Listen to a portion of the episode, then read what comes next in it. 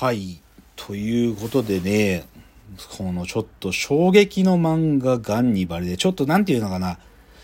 それくらいスリリングだから面白いんだけどさ、ちょっとあまりに、こう、面白いって喋ると、なんかテーマがテーマだけに、ちょっとそう、さすがにそれはできないだろうっていうので、僕もちょっと低いトーンで喋ってるけどさ、はい。でも、この漫画読んだ時に思うことってさ、なんか、うんとても悪いものを見たなっていう気がするんだよね。なんかね。はいはいはい。とても悪い。しかもそれは、今僕が言ったように、こう、大っぴらにはこう絶対こう言えないっていうかさ、なんかうん、こんな面白い漫画があってさ、なんてことは軽々しか言えない。うんで、しかもさ、これは読者である私もそうだけど、漫画に出てくるキャラクターたちも、やっぱりどこか後ろめたい感じなんだよね、やっぱりね。ななそのこの村のしきたりやからっつってる後藤家の人たちもさでもやっぱり何かを隠してるんだよね。隠すっていうかこうなんかおいそれと簡単に口にできない何かっていうのがやっぱあってさでそれは間違いなくその食人っていうか人の肉を食ってるっていうことが、まあこれがさなんていうか悪いことですよって言われてなかったとしてもなんかとてつもなく恐ろおぞましいことって僕我々は思うからやっぱり隠そうとするわけじゃん。でだ今日だからちょっとその食人っつうのがな,、ね、なんていうのかな。どういうことかっていうの。別にく僕は専門家でもないからそこまでいかないけどちょっとどう捉えるべきなのかなってことにちょっとその一視点を与えたいっていうのが今日の狙いなんですよ。でじゃあねでも実はこのさ、ガンニバルっていう漫画のそもそものげ語源はハンニバルなんで、はいその、要は、ハンニバルって何かっつったら、それは、いわゆる羊たちの沈黙という漫画、あ、小説の、それのハンニバル・レクターという、その小説の中に出てくる、まあ、殺人鬼の名前に由来してるわけ。うんハンニバルっていうね。羊たちの沈黙見たことあります？名前だけ。あ、名前だけ。まあ、でもまあ、一発目は古い映画だからね、ハンニバル・レクター、あの、最初は羊たちの沈黙っていうのが、まあ小説を映画にした一作目で、はい。で、そっから、それ1991年なんだけど、その、このハンニバルシリーズ、羊たちの沈黙シリーズ全部で4作あるんだけどー、羊たちの沈黙、ハンニバル、レッドドラゴン、ハンニバルライジングってのがあって、で、で、その作品の中に出てくる、こう、めちゃくちゃインテリなん、インテリってめちゃくちゃ IQ 高いんだけど、はい。で、精神科医で、めちゃくちゃ教養もあって、紳士的振る舞いをするやつなんだけど、うんでも、殺人鬼で、必ず殺したやつの肉を食べてるってやつがいうんそれが出てくる、ハンニバル・レクターってやつなのよ。はい。で、だ、だ、で、で、でもこの話を別に今日は掘りたいわけじゃなくて、でさ、こい、このハンニバル・レクターっていうのはさ、ある意味、思考、趣趣味思考の思考ね。そいつの食性という意味での思考としての食人だよ。だから、はいこの場合。はで、で、しかもそいつは異常な殺人鬼で、もうい、い異常な殺人鬼っていう意味で、すごくわかりやすい単純な悪なんですよ。この羊たちの沈黙に出てくるハンニバルの、ハンニバルレクターは。はい。、で、ぶっちゃけこういう風に食人描いてるもので、その人の肉を食べてるってやつが、こういう風に単純にわかりやすく悪だったら話は簡単なんですよ。簡単なんだと僕は思うわけ。なんだけど、実はさ、この人の肉を食べねばならない状況に置かれるような、そういう状態にある人もいるんだよね。いたというべきかな。まあ、すごく単純に言っちゃえば、極限状態の行為、単純にもう、あまりに空腹だとか、食料が全くない状況の時の行為としての人肉食。っていうのが実は人間の歴史の中ではかなりたくさんあってね。だから、それが、だからさっきのハンニバル・レクターのに、もうただ単にそいつの欲望を満たすためにそういうことをしてる。で、しかもそいつは邪悪で悪だっつうんだったら話は単純なんだけど、そうじゃなくて、本当に生きるためにっていうのに、で、その人肉食が起きてしまうってことが、ある意味この話の難しさだなと思ってて、でね、ちょっとその言葉の使い分けがあるらしいんだけど、そういうふうに、まあ風習とか、そういう、なんか思考性という意味での人肉食のことをカニバリズムっていうんだけど、はいはいこういう極限状態の食人のことをね、アントロポファジーっていうらしいんだよね。アントロポファジー。うん。だからちょっと表現が違う。で、ど、おそらく、うん僕も専門家じゃないからわかんないけど、僕がここからする話は、このアントロポファジーっていうものに該当するものの話を少しします。で、3つの映画の話をします。で、一つ目が、あのね、昔の映画で、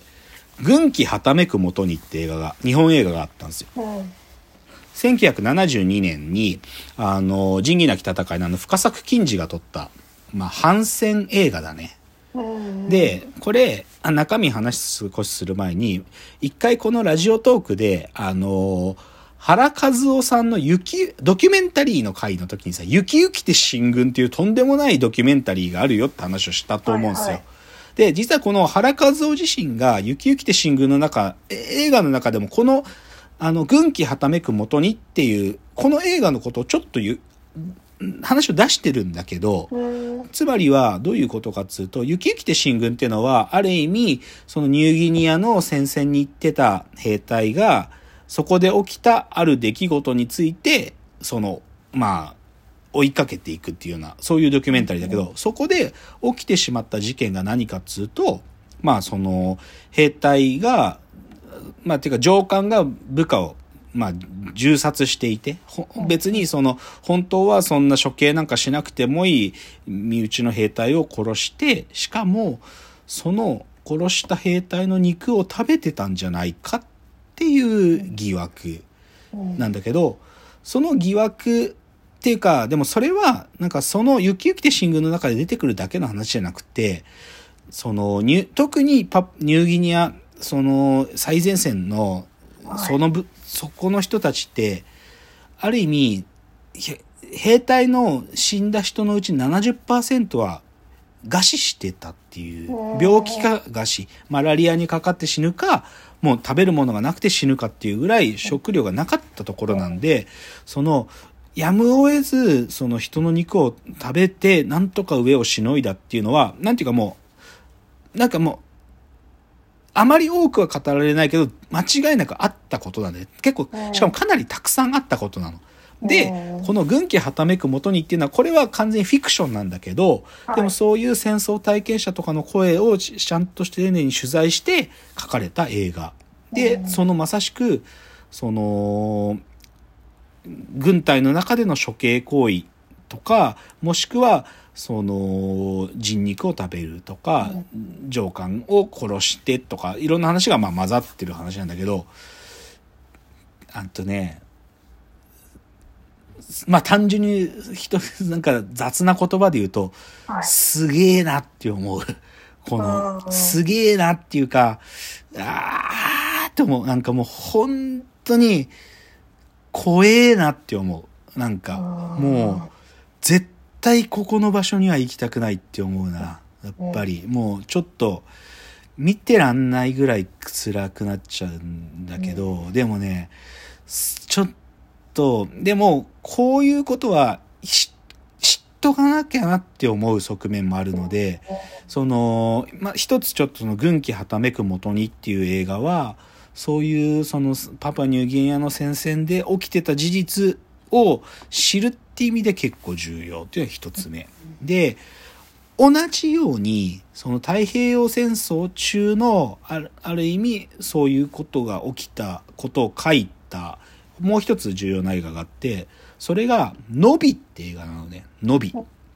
うん。ノビって映画。もともとは大岡翔平って人の小説。大岡翔平って人の戦争体験をベースにした小説があって、で、これも単純に言っちゃうと、ここれはフィリピンのレイテ島の話なんだけど、はいレイテ島でもうある意味もう、なんていうか敵ともまともに戦えない状態の日本兵たちが、その、まあ、さまよい歩いて、